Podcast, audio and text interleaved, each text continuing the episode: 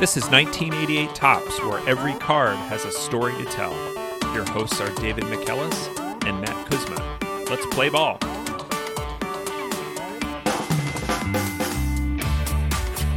Welcome back to 1988 Topps. David, what's our card for this week? Two cards this week. Number 463, Fred McGriff, DH first baseman for the Toronto Blue Jays. And 729, the Toronto Blue Jays team leaders card. Okay, great. Two cards with Fred McGriff. Looking forward to this. But before we get to that, we have a quick trip to the 1988 Topps mailbag. We want to give a special shout out to at Tim Briggs here, who heard our request this past week. David, you and I had a, a very exciting Sunday night this past week as the U.S. men's national team in soccer defeated Mexico three to two in extra time in the final of the CONCACAF Nations League. It was an incredible victory, very exciting two penalties in extra time, one for each team. Christian Pulisic scoring for the U.S. and Andres Guardado failing for Mexico in humiliating fashion. The U.S. securing a victory in, in this epic tournament that was only just created like a year and a half ago. Yeah, so much history there. And not only did Guardado fail to score, but he failed to score because of new USA legend Ethan Horvath. Of course, a guy named Ethan is the, the U.S. soccer legend. I put out a request in my delirium at nearly, I think, 1 a.m. after watching this game and said, if somebody could make us a 1988 Topps Ethan Horvath, he deserves an episode. So I don't know that he's going to get a whole episode, but within hours, Tim Briggs here said, Ask and you shall receive, and sent a USA Ethan Horvath card. It looks beautiful and, and Tim had been in contact before because he had made some classic card versions for his kids' baseball team, and they were really amazing. Like everything from the 87 Topps, he had an 88 Topps All Star card. So I already knew that Tim could do this, but he really came through with this beautiful Ethan Horvath USA card. It's a stunning work of graphic art. So thank you very much, Tim. We appreciate it. Now let's go to our cards. So, David, why do we choose Fred McGriff today? Matt, we had a guest on a couple months ago, Andy from High Heat Stats. And we knew that Andy was going to come back because Andy did the 88 Topps card blog. And after Andy was on to talk about Gary Thurman, we said, let us know what cards you want to talk about. And Andy sent, I don't know, 700 or so cards that he had an interest in talking about or had a special comment about. So we decided to pick a better known player than Gary Thurman to talk about, and we picked Fred McGriff. And also, Andy was referenced on the Ron Kittle episode last week. We know that when whenever there's a Andy from High Heat Stats reference, he appears. and I think Ron said that this guy has too much time on his hands. So, Andy, proving that by joining us again. Thank you for your time today and welcome back to the pod. That, that's four times you said my name. So your wish is my command. I am, I am here. I am here for you guys. Yeah. So uh, I think first, you know, journal journalistic ethics would force us to begin with. Do you have any response to Ron Kittle saying you have too much time on your hands? Uh, he's absolutely right. I mean, who am I? Who am I to argue with Ron Kittle? Yeah, you know, it's interesting because there have been a few players that have commented on various places where I've written, whether it was on the baseball reference blog years ago or on the High Heat Stats website. Curt Schilling came on and commented on our website once. And it was interesting, although I don't care much for Schilling's behavior as a person, he said something that I respect, which was he, he looked at our incredibly nerdy commentary on his career. And he said something like what Kittle said, but much nicer, I thought, which was, Hey, listen, you guys are obviously really smart and you've obviously put a lot of time into thinking about this, but I don't think you fully understand everything that goes on in the game and the psychology of things and all the rest of that, which I think was a much nicer way of saying, you guys don't play. You don't know what you're talking about. Buzz off, which is more or less what what Ron Kittle was saying. and listen, I respect all those professional athletes to to tell me that I don't know what I'm talking about because I'm not a baseball player, so it's fine.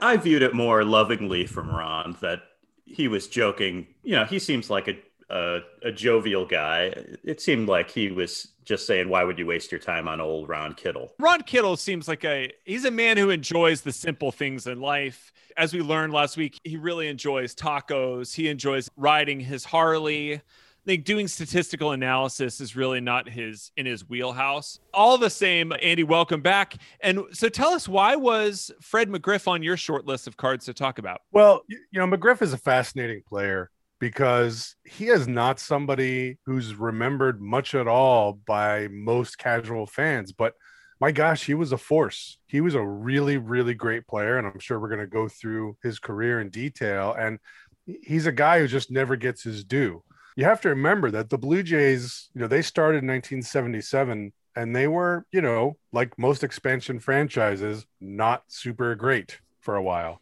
The, the, they had some really good pitching.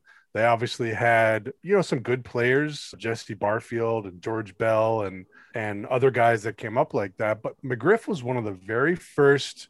Oh wow, this is a superstar, power hitting first baseman this is a prototypical guy. And he really put that team on the map and, and helped them make the playoffs for only the second time in their franchise history. As we've done on some previous episodes, we have to thank SABR Bios for a very good Fred McGriff biography by Peter Gordon. Thank you for making our research and our job much easier here. Let's go to the front of the card. Let's do 729 first here, the team leaders card. And this has Fred McGriff and George Bell. We're not going to talk too much about this card because George Bell has two other cards of his own. And so we'll talk more about George Bell when get to his episode. But now to 463 and Fred McGriff's card. This is this is a good looking card. You know, this is taken from below, so looking up at at Fred McGriff, which in classic kind of photography uh, usage is a hero pose. It puts him in a, a position of respect. Fred is definitely doing that. He's looking up as well. got the very tall, as usual, baseball cap with the Blue Jay logo on the front, blue shirt, blue long sleeve underneath. Got a good thin mustache. I think that Fred's wearing the batting practice dark blue. On the team leaders card, you do get to see that beautiful powder blue away jersey. Love that 80s Blue Jays powder blue. And the these classic hats too with the the blue and with the white front and the mm-hmm. very cool Blue Jays logo. So I I like these 80s Blue Jays jerseys and particularly the powder blues. That logo got a lot of press recently as being one of the greatest sports logos in history, and there's a there's a whole uh, story was recently published about the history of that logo. I just want to second something that Matt said. It, it really is a hero pose, and this this this low angle shooting up on the player is really reminiscent of how Topps did a lot of cards in the 1960s and 70s, but not how they did a lot of cards in the 80s. In this 88 Topps set, you'll be hard pressed to find many other shots like this.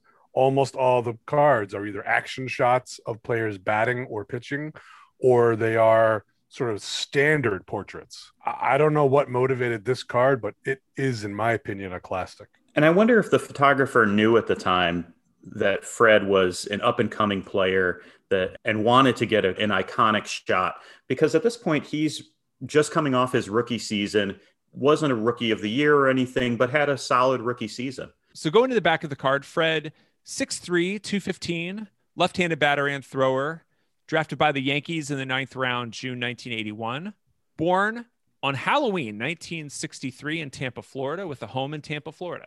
And we've talked about Tampa and the quality of players coming out of Tampa around this time in the Floyd Youmans episode, where Floyd and his cousin Doc Gooden were from East Tampa. Fred was from West Tampa. He was the youngest of five kids. All of his siblings, two brothers, two sisters, were much older. His dad was a TV repairman. And he also had two cousins who would go on to play in Major League Baseball Terry McGriff, who's in this set, and Charles Johnson, who is Terry McGriff's nephew both of those guys were catchers. And Charles Johnson was really one of the last African American catchers in Major League Baseball to play regularly, which I think is an interesting story that we'll get into maybe in Terry McGriff or Floyd Rayford's episodes. Fred grew up near Al Lopez Field. Al Lopez was famously the manager of the 1959 White Sox and the first Tampa native to play in Major League Baseball. So this field is named after him, and he's coaching the White Sox as they're playing at Al Lopez Field. So the Reds were the tenant of Al Lopez Field when Fred was little, and he spent a lot of time watching them in spring training. And he also worked as a vendor. He became a big Reds fan. He said that all he ever wanted to do since he was six years old was play baseball, memorizing stats, and loved to play the game. He went to Jefferson High School other baseball alumni there Luis Gonzalez, Tino Martinez, who is in this set in the USA team, and Tony LaRussa. He had a legendary coach, Pop Cuesta, who spent 43 years at Jefferson High School. He, he had a record of 646 wins and 397 losses from 1972 to 2015. But, David, with coaching more than a thousand games, it seems like he made a huge mistake. He cut Fred from the team as a sophomore. And at a celebration of Cuesta's career, Fred called this out and said, You cut me from the team. And yeah, I, I think he was joking about it. Fred seems like a pretty good natured guy. And Pop Cuesta's response was, This is not the Fred McGriff that we are thinking of right now. This is Fred McGriff as a sophomore in high school. He was five six, five seven with glasses. I told him to hit the ball, and he hit it, but it wouldn't go very far. So Fred clearly hit a growth spurt at some point because by the time of this card, he's 6'3, 215. Even his best friend as a kid said, Fred loved baseball, but he wasn't very good. He was average at best. When he got to his senior year in high school, he really kind of came into his own. Also, around this time when of 1980, when Fred was in high school, a popular character was introduced into the public consciousness. Yes, this is the, I mean, incredibly famous throughout our childhoods, McGruff the crime dog. McGruff the crime dog here. Tony thinks he's going to walk home alone. Tony is wrong. Tony! What are you doing? Walking off by yourself. Good thing it was his friends, because teenagers are the victims of over 2,000 violent crimes by strangers every day. You can help stop it. Learn to protect yourself and your friends. Find out more. Write to McGruff, the crime dog, and help take a fight out of crime. McGruff the crime dog was introduced by the ad council as this crime fighting dog.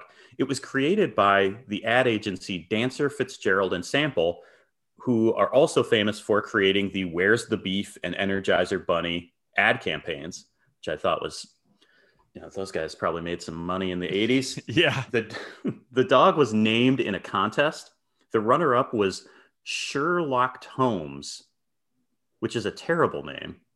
Yeah. But the winning name, McGruff, you know, they, they have this design of McGruff as this like weathered detective dog. McGruff is just the perfect name. And the similarity in names ends up getting Fred a, a pretty good nickname by Chris Berman later in his career. While McGruff was growing in all of our minds, Fred also grew to 6'3, 190 by his senior year, gained some local fame hitting a home run off of a crosstown kid in that senior year of high school. The pitcher who threw to Fred said that this was the longest home run he'd ever given up. That pitcher was Doc Gooden. So, of course, Doc Gooden's pitching in high school. He's already well known. There's scouts there, including a scout from the Yankees, and they saw Fred uh, and liked what they saw, drafted him in the ninth round.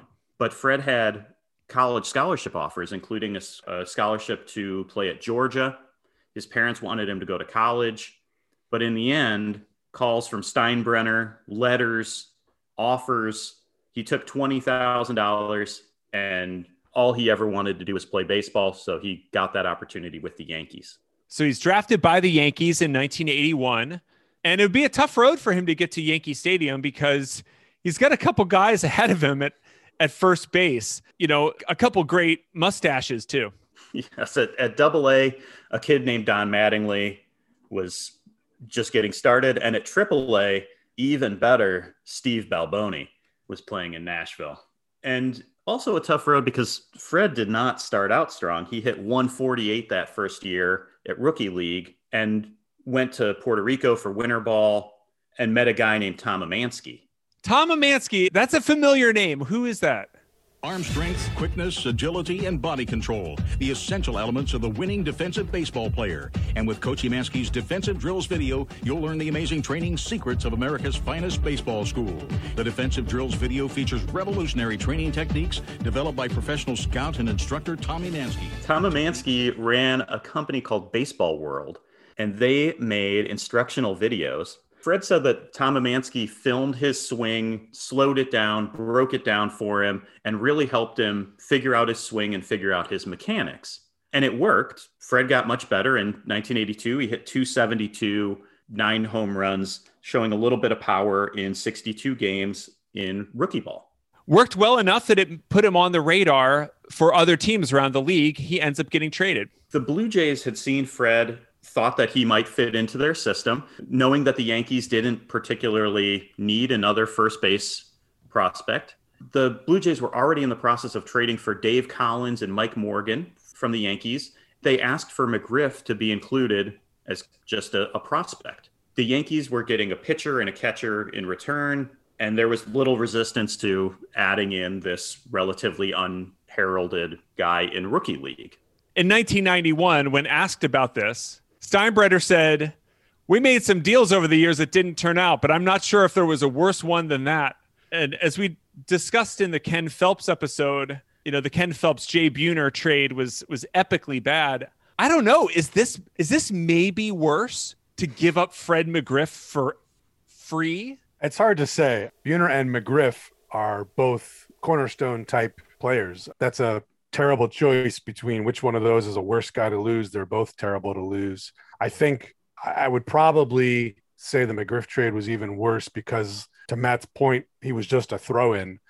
There was at least a reason why the Yankees thought getting Ken Phelps was a good idea. And of course, statisticians love Ken Phelps as a player. And, you know, there's a certain logic to that. For every Jay Buhner, there are 20 guys who don't turn into Jay Buhner. The Yankees also traded Mike Morgan in that same deal where they sent uh, McGriff over. Morgan had a really long and excellent career, but they also traded away guys like Jose Rijo, Willie McGee, Bob Tewksbury in the early 1980s. So there's plenty of bad deals to choose from.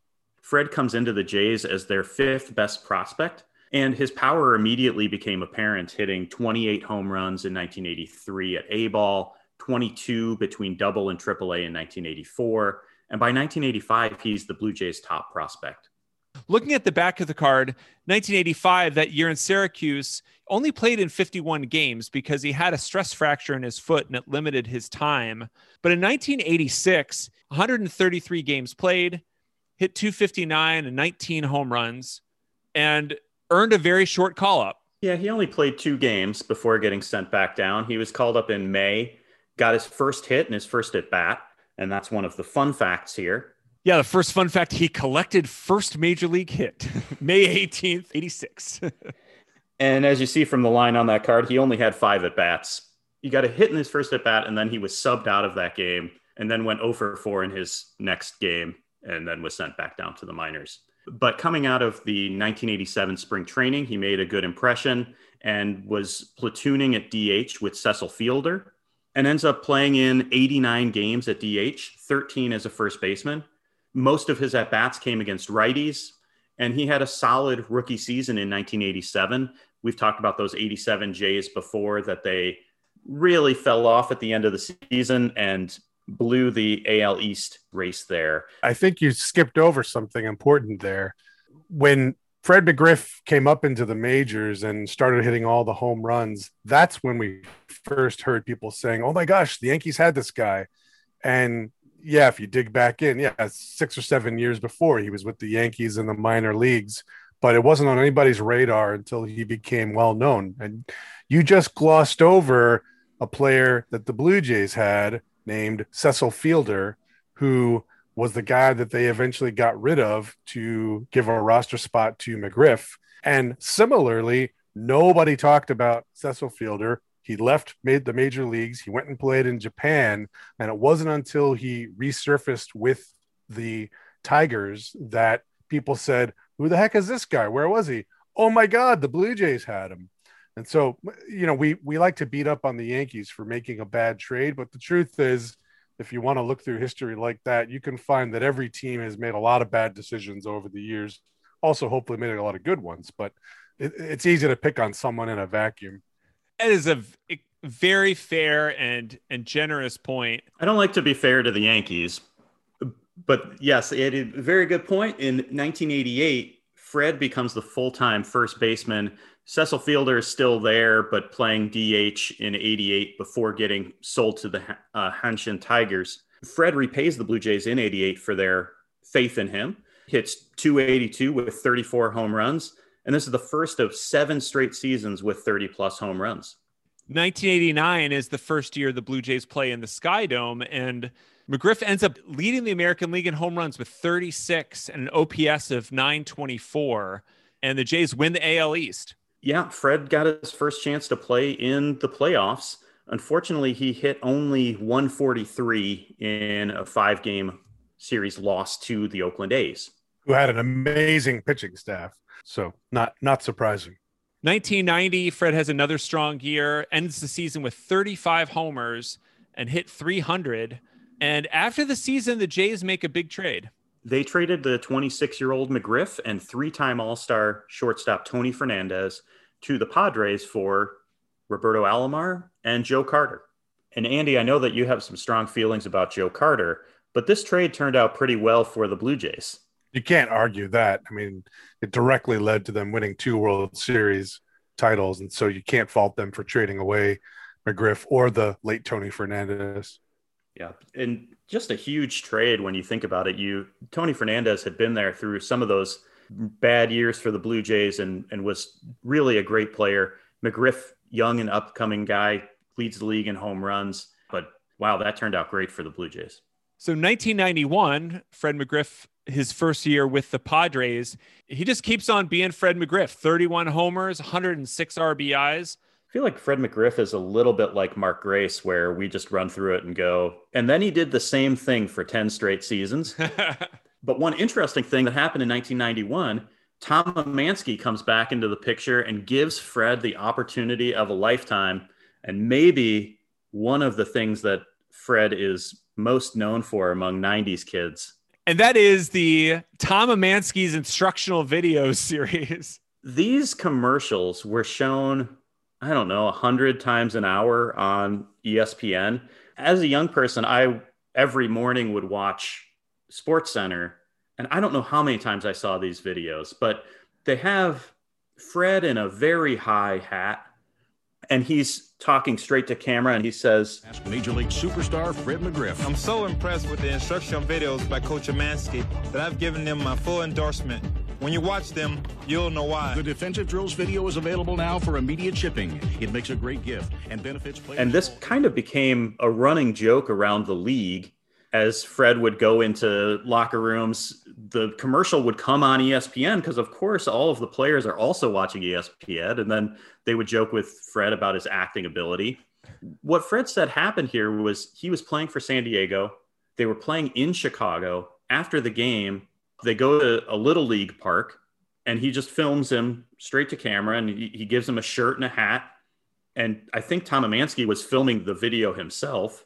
Fred just said, Yeah, give me 1% of whatever you make. And he didn't think that this was going to turn into anything. And then it goes on for the next 20 years, showed every five minutes on ESPN. Fred said that he was happy that Tom made money off of it. Earlier in his career, he said that Tom was incredibly helpful to him getting to the big leagues and making a living. And so he was happy that Tom sold a ton of videos. I forgot that those were twenty nine ninety five a pop. It always looked like it was just kids throwing a ball from the outfield into a garbage can. I don't know exactly what they were teaching. That commercial was shown 100,000 times, the Tom Emanski defensive drills video. It's also popped up recently in the news just this past May when Kenny Mayne was retiring because Kenny Mayne would it was a running joke with him when somebody would make a good defensive play he would say like this guy must have watched the Tom Emanski videos endorsed by Fred McGriff so Fred McGriff was on there I think to say goodbye to Kenny Mayne or something and he said he never actually watched the video so you know breaking news and controversy that he endorsed this product that he had never watched. One of the biggest scandals to hit baseball players in the 1980s and 90s. It's really, really has shaken my faith in the game. This did lead me to look at Fred's baseball reference page and see that he, for his career, had a minus 17.3 defensive war. And so I wonder maybe first if the Tom Emanski videos would have helped. But second, maybe we can bring on Andy to talk about what that defensive war number means and maybe, I guess, what it represents. Well, defensive war is a tricky metric to look at. And the first thing you have to ask yourself is what position did he play? McGriff obviously was almost exclusively a first baseman in the major leagues, also playing some games at DH. First base is among the least valuable defensive positions on the field. So, defensive war has built into it a penalty saying, hey, a good first baseman is not worth nearly as much as a good shortstop or a good center fielder because those guys are harder to find and they're so much more important in terms of how your team performs defensively overall. So instead of looking at the defensive war, I would look just at his raw fielding runs number, which you can also find on his baseball reference page under the player value batting table. And you can see that for his career, he was worth negative 34 runs, which is not great. A contemporary of his, who was already mentioned as blocking McGriff at first base in the Yankee system, Don Mattingly, everybody would agree that Mattingly was a fantastic defensive first baseman. He was worth plus 33 fielding runs. So McGriff negative 34, Mattingly plus 33. So there's a difference there. I think what the statistics tell us was McGriff was a little bit below average as a first baseman for his career, was not hugely impactful. And by the way, if you want to look at his offensive production on the same scale, his batting runs for his career was plus 399.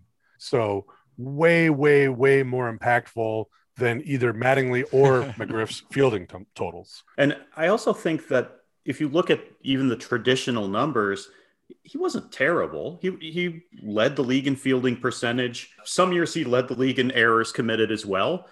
And you can't discount that for a lot of his career, he was getting throws from guys like Tony Fernandez. And then when he was with the Rays, you know, the Rays were an expansion team. They didn't know what they were doing. They had a lot of terrible players. You know, McGriff may have been out of position a lot of times when he was fielding. Who knows? It's not surprising to see bad numbers pop up with a really bad team. So the defensive numbers not super impressive for Fred McGriff, but meanwhile, the offensive numbers continue to sparkle. 1992, he makes his first All-Star team. He leads the National League in home runs with 35 and becomes the first player to lead two different leagues in home runs since Harry Stovey did in the 19th century. Yeah, I I thought that was a fun note. Do you have anything deep on Harry Stovey? I, no, I don't. I should have gone What's Harry Stovey's deal? Where's where is he now? Where's yeah, six feet under. He was born in 1856 in Philadelphia. Okay. Yeah, and his numbers similarly impressive. He hit 14 home runs to lead the league in 1883, and then led the National League with 16 in 1891. Harry Stovey, Good job, but Harry. interesting that Fred had some really good seasons. I think some of his best seasons of his career were in Toronto, and he never made an all star team, not until 1992 when he's in San Diego. He also finished sixth in MVP voting in 1992. But these Padres teams in 91 and 92 were both around 500. By 93, they're bad. They lost 100 games, and Fred, at this point, is one of the higher paid players on that team. He had 18 home runs in the first half of the season, but the Padres had to cut payroll. Yep. So they end up trading McGriff to the Braves for Vince Moore, Donnie Elliott, and Melvin Nieves. I have nothing on these guys either, really, except that Nieves was later traded for Raul Casanova, which is a fantastic name. I think that they were some highly regarded prospects, but see also Jay Buhner on our earlier comments. A lot of times those guys don't pan out. The the Braves, who are nine games behind San Francisco when McGriff joins in midseason, and they close the season strong, 51 and 17 to end the season. McGriff got a lot of credit for this run. He ends up fourth in the National League in MVP voting, and the Braves end up winning the National League West. Fred hit 310 in his time in Atlanta in 63 games. The Braves won 104 games and play the Phillies in the NLCS. Despite a losing effort, Fred hit 435 in those six games against the Phillies.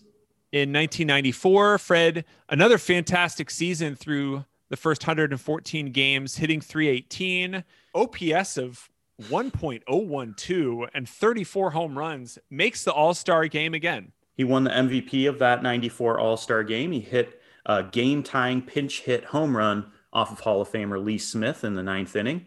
And then the strike ended the season after 114 games. Fred was on track at this point for his best season of his career. He would have definitely had 40 plus home runs for the first time, and he was on another competitive Atlanta team.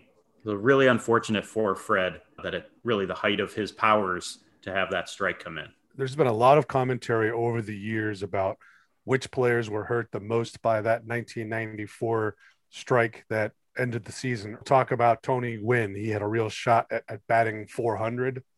A lot of people talk about Matt Williams, who was on pace for 61 home runs when that season ended. But I'm not sure that anybody was hurt more than Fred McGriff because McGriff is often brought up as the guy with the most career home runs who never hit 40 in a season. He finished with 493 certainly would have finished with 500 had he been able to play out that 1994 season. Bottom line, I think he would be in the Hall of Fame already if not for that 1994 strike year. And you can't say the same for Matt Williams, I don't think. You know, even had he hit 61 that year, I think like Sosa and McGwire, for example, he wouldn't be in the Hall as a player. So it, it's a real shame to see somebody have their their legacy tarnished through something that's no fault of their own at all. Yeah, it's a I think a really good point. By 1995, the years that follow are just a click lower. You know, he's hitting 280 with 27 home runs and 93 RBIs, which ends his streak of 30 plus homer seasons. But the Braves keep rolling. It's another playoff year. Yeah, a, a good year for Fred and a great year for Atlanta. They won the NL East with 90 wins, make it to the playoffs. In the NLDS, they're playing the Rockies, and they won that series in four games. Fred had hits in all four games, and he hit 333. He showed up huge in the deciding game four with two home runs, drove in five in a 10 to 4 win to win that series. Carrying that into the NLCS, he hits 438 as the Braves sweep the Reds and make it back to the World Series. And in World Series game one, he hits a home run off of Orel Hershiser in his first World Series at bat. Atlanta wins that game, and Fred hit 261 for the series, so a little bit of a drop off from his NLCS and NLDS performance. But Atlanta beat Cleveland in six games for their first World Series championship in Atlanta, and the only series win for Bobby Cox. And 1996, here we go again. Another McGriff year 295, 28 homers, 107 RBIs. And the Braves win the division again. Of course they did. They won the division what 14 straight years. Fred had a good NLDS. He had a 1.194 OPS and a sweep of the Dodgers. Atlanta makes it back to the World Series, but lost to the Yankees in 96. And 1997, we're starting to get a dip in power. So only 22 home runs. And the Braves win the division again, but lose to the Marlins in the NLCS. Maybe an unfortunate way for Fred to end his time in Atlanta. But after the 97 season, he sold to the expansion Tampa Bay Devil Rays. So he went from a team in the middle of winning an unprecedented number of division titles to the devilish Raymonds. they recently had a turn back the clock night. Did you guys see that? They wore their mm-hmm. original uniforms, which looked pretty nice. You know, David's point about having to go to those expansion Rays can't really be overstated. That first year, when McGriff was one of their inaugural players. They went 63 and 99, which sounds, you know, pretty bad. But you have to remember the Yankees that year, I believe if you count the postseason, the Yankees went 125 and 50 that year. so the Rays finished 51 games back, which is really incredible. And, you know, McGriff was one of their only bona fide major league star quality players. Imagine how bad it would have been if he hadn't been there. Imagine how important he was. Local Tampa boy, as David already talked about. How important was he to getting that franchise on the map there? He had 19 home runs, which isn't really up to his standard, but it did lead the team. He was much better in 99 and 2000. He hit 32 and 27 home runs, respectively, and made the 2000 All Star team. And that season, he became the second player to hit 200 home runs in both leagues after Frank Robinson. In 2001, Fred's 37 years old now and was playing really well through 97 games. He's hitting 318. And the Cubs, they're looking for a lefty to hit behind Sammy Sosa and end up making a trade. I didn't even remember this. I definitely thought he played with the Cubs for longer than a season and a half. And maybe it's because of that 2002 season. Tampa Bay trades Fred to the Cubs for a player to be named later in Manny Aybar. The Cubs sent Jason Smith to the Rays to complete the trade. The Cubs picked up McGriff, as you said, to give Sammy Sosa protection.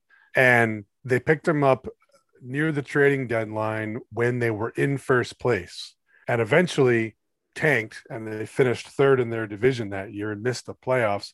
But it wasn't because of McGriff. He hit incredibly well in those 49 games with the Cubs. I just want to I just want to call out something a little bit here statistically. I know you guys like talking about home runs and RBI, but Matt made a really good point about how McGriff's performance sort of ticked down after the 1994 season, which is exactly right. A really good number to look at instead of just OPS is OPS plus. So it tells you basically factoring in on base and slugging percentage together, is this guy above or below league average? And so it's on a scale of 100, where above 100 is is above average, below 100 is below average. From 1986 to 1994, McGriff has a 153 OPS plus, which is excellent. That's telling you this guy's, you know, 50% better than an average major leaguer, which is which is really something, right? I mean, that is absolute superstar level. And then come 1995, that season, McGriff dips down to 119, and he is generally in the sort of 110 to 120 range most years until he has this renaissance year in 99 with the Tampa Bay Devil Rays, where he hits 142 OPS plus, And then with the Cubs, he's back up at 145 for that stretch. And again, he's an older guy in his late 30s by this point, and it was a real renaissance for him. And he was in a movie with Lance Bass and Joey Fatone. Ooh.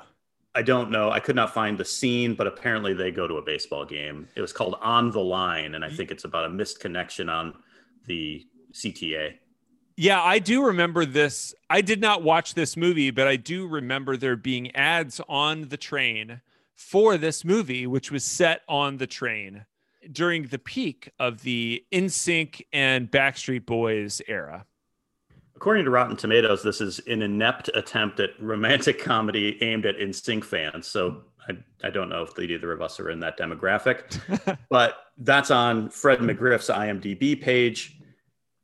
And the only non baseball thing that's on there. So I, I think that part of it was that they're Cubs fans and they connect about being Cubs fans. Today I learned that it's not pronounced Joey Fat One. All right, this is like not even in the notes, just a thing that Dave knows because I watch Guy Fieri's show too much. Joey Fatone has a restaurant called Fat Ones that is like a hot dog place. So I appreciate that he's leaned into that. also leaning in in 2002, Fred mm-hmm. is back at it and hitting 30 home runs and 100 RBIs again. He's a 38 year old for the Cubs. He'd been pretty consistent in those couple years with the Cubs. And he had been consistently pretty healthy, but he's 39 years old at this point, and the Cubs don't renew his contract. He ends up signing with the Dodgers for 2003, but injuries start to become an issue. They limited him to only 86 games. So he hit 13 home runs that season, taking him to 491. So sitting on 491 home runs, Fred goes back to Tampa to try to hit that milestone. As we talked about, the Devil Rays, not a great team, but they would bring some older guys in trying to get them to hit some milestones to bring some fans into the stand and get some excitement. I think Wade Boggs had his 3,000th hit as a player on Tampa Bay. So they bring Fred back, hometown boy, only got to hit nine more home runs. He hit a home run on May 31st, 2004 and another on June 17th. And then by mid July, he's hitting 181. And unfortunately, the Rays had to release him. They he just he couldn't do it, and he ended his career on 493 home runs, officially retiring in spring of 2005. So closing the book on McGriff's career, five-time All-Star, two-time home run champ, All-Star Game MVP, World Series champ, tied with Lou Gehrig at 493 home runs, almost 2,500 hits, and 50 games in the playoffs, hitting 303 and 10 home runs. So, an incredible career. What was his retirement like? He's worked in coaching and consulting for some of the teams that he played for the Rays, Blue Jays, and most recently back in Atlanta. He was a spring training instructor and scout for Atlanta. He's also on Cameo. You can get a cameo for Ron Kittle for $42. McGriff's going to cost you 145 bucks. Both of those are very good deals to me. If either of them want to say that they give me a full endorsement, I will accept it. Andy, we need to talk. We need to have a serious heart to heart here about Fred McGriff in the Hall of Fame because we just rattled off these career stats. You said he was kind of cheated out of 50 games at the very peak of his career that would have definitely put him on pace to be over 500 home runs. He was on the ballot in 2010, only got 21.5% of the vote. He needed to get 75%. 2019 was his final year on the ballot. He only got 40%. What do you think has held Fred back? And do you think he belongs there? Well, it's a it's a complicated question, I think, with Fred McGriff because he was a great player. He had a very long career, and I think it's one of the more interesting cases for debate in terms of whether a player deserves the Hall of Fame. I think that if he had gotten to play that full 1994 season, he would have gotten to 500, and I think he would be in the Hall of Fame. I also don't think he necessarily deserves to be in the Hall of Fame, but I think that that was still at a time when 500 home runs was maybe an automatic, right? It was before McGwire and and these other players that have come up and and aren't going to quite make it. I think that if you look at his career wins above replacement, uh, it's interesting. He comes in among first basemen at 23rd most of all time. He's just a little bit below players like Keith Hernandez, John Olerud, and Will Clark, and just a bit above guys like Mark Teixeira, Jason Giambi, and Mark Grace, who David mentioned earlier and is, and is a really good comp for McGriff in terms of career consistency. Those are all guys who are kind of on the bubble. McGriff is also really close to Tony Perez and Orlando Cepeda. He's right between those two. And those are two guys who made the Hall of Fame, but were questionable selections. And, you know, he falls way short of players like McCovey and Eddie Murray and Jeff Bagwell and Albert Pujols and Lou Gehrig, way, way short. Lou Gehrig has more than twice the career wins above replacement than McGriff does. If you want to look at it in that purely statistical bent, it would be hard to justify him getting in over, for example, a guy like John Olerud or Todd Helton. Each of those guys clearly had better and more valuable careers. But this is, you know, Hall of Fame is just not about numbers, right? It's not Hall of Numbers. It's not Adam Darowski's Hall of Stats. it's a, it's the Hall of Fame. And McGriff has so many other things going for him. We've talked about the fact that he didn't play on a lot of great teams. He was stuck with the Padres when they were a lousy team. He had the downside of his career. He was with the Devil Rays, who were not a great team at all. And so he didn't get the kind of notoriety that he might have gotten otherwise. I think there are a few things that are really very much in McGriff's favor when you think about his Hall of Fame case. He was one of the most feared hitters in baseball for a very long period of time. He anchored lineups year after year after year as one of their core hitters. He hit so many long balls, drove in so many runs. It's really hard to overlook that. And he was intentionally walked a whole bunch of times in his career, right? He, he topped 10 intentional walks a whole bunch of times. It looks like about eight, eight times in his career and had more than 20 twice. I mean, that tells you something when pitchers are so afraid of a guy that they'd rather put him on than pitch to him. He also hit incredibly well in the postseason. David touched on some of this, but for his career, McGriff batted 303 in the playoffs in 50 games, slugged 532. This guy hit 10 home runs in 50 games. That may not sound like a lot, but remember, you're facing playoff pitching. You're not facing the bottom feeders of the league. You're always facing good pitching when you're in the playoffs. This guy's a 300 hitter in the playoffs over 50 games and hit 10 home runs. And to me, that's worth a lot. So I think of McGriff a lot like Jim Rice, another controversial selection.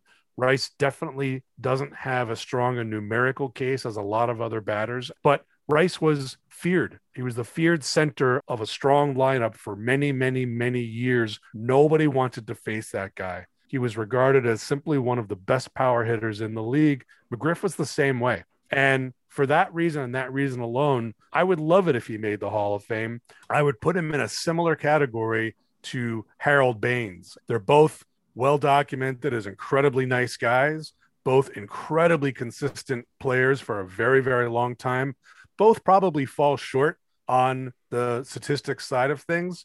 Both are guys I would love to see in the Hall of Fame, as Baines already is. And I think that that does bring us to the the today's game era committee. Formerly, they had the veterans committee to bring guys into the Hall of Fame who missed out in those first 10 years or 15 years of journalist voting. And so that's recently led to guys like Harold Baines, Jack Morris, Lee Smith, Ted Simmons getting voted in by this today's game era. The group's made up of Hall of Famers, executives, media, and historians. Baines never got more than 6% of the vote. But this group of 16 people decided he belongs in the Hall of Fame, probably because he's a nice guy and because they're baseball people who know him and personally know him. And I think that McGriff is probably going to end up in the same boat. He, in 2019, he got 40% of the vote, but this committee of 16 guys gets to say, yeah, you represent somebody from our era who belongs in the Hall of Fame. For his time from 1987 to 2003, Fred had the fifth most home runs of any player in baseball behind only Bonds, McGwire, Sosa, and Palmeiro. Unlike those guys, there was never any implication that McGriff was using performance enhancing drugs that I have have heard. Hey, can you imagine a, a player who's six foot three today, weighing two fifteen? McGriff no. McGriff had that lean, muscular but lean frame his entire career. His body never changed his entire career. And, and he put together this Im- impressive career. Right now, I think voters, when they had a limited number of people that they could vote for, did Fred McGriff hit that that threshold to, to be on that ballot? And maybe he didn't. But if you look at the body of his career, he's on the line and maybe he belongs and maybe that today's game era committee will determine that Fred belongs in the Hall of Fame. But I, I really have a fond memory of Fred, and maybe it's all because of so many times seeing him on the Tom Emanski videos. I think it's a little bit unfortunate that Fred didn't get to play a little bit longer in Atlanta and maybe didn't get his time in the spotlight as one of the best first basemen of the 80s and 90s. He was well respected at the time, but as we've said, a little bit forgotten and a little bit of a of a forgotten player uh, of that era. And maybe it's because he didn't have that one fantastic MVP season or some of those shining moments that we've seen from other players. But if Fred McGriff gets into the Hall of Fame, I'm not going to be mad about it. Seems like a great guy and was a great player. Well, that sounds good to me. Andy, thank you so much for joining us. Remind folks where they can find you can find me uh, mostly on Twitter at High Heat Stats. We will do that, and we'll look forward to having you back on a future episodes. And thank you to you at home. If you're about to spend a weekend throwing a ball into a garbage can, we'd love to hear from you. You can find us on Twitter at Topps1988. Thanks a lot, and we'll see you next week.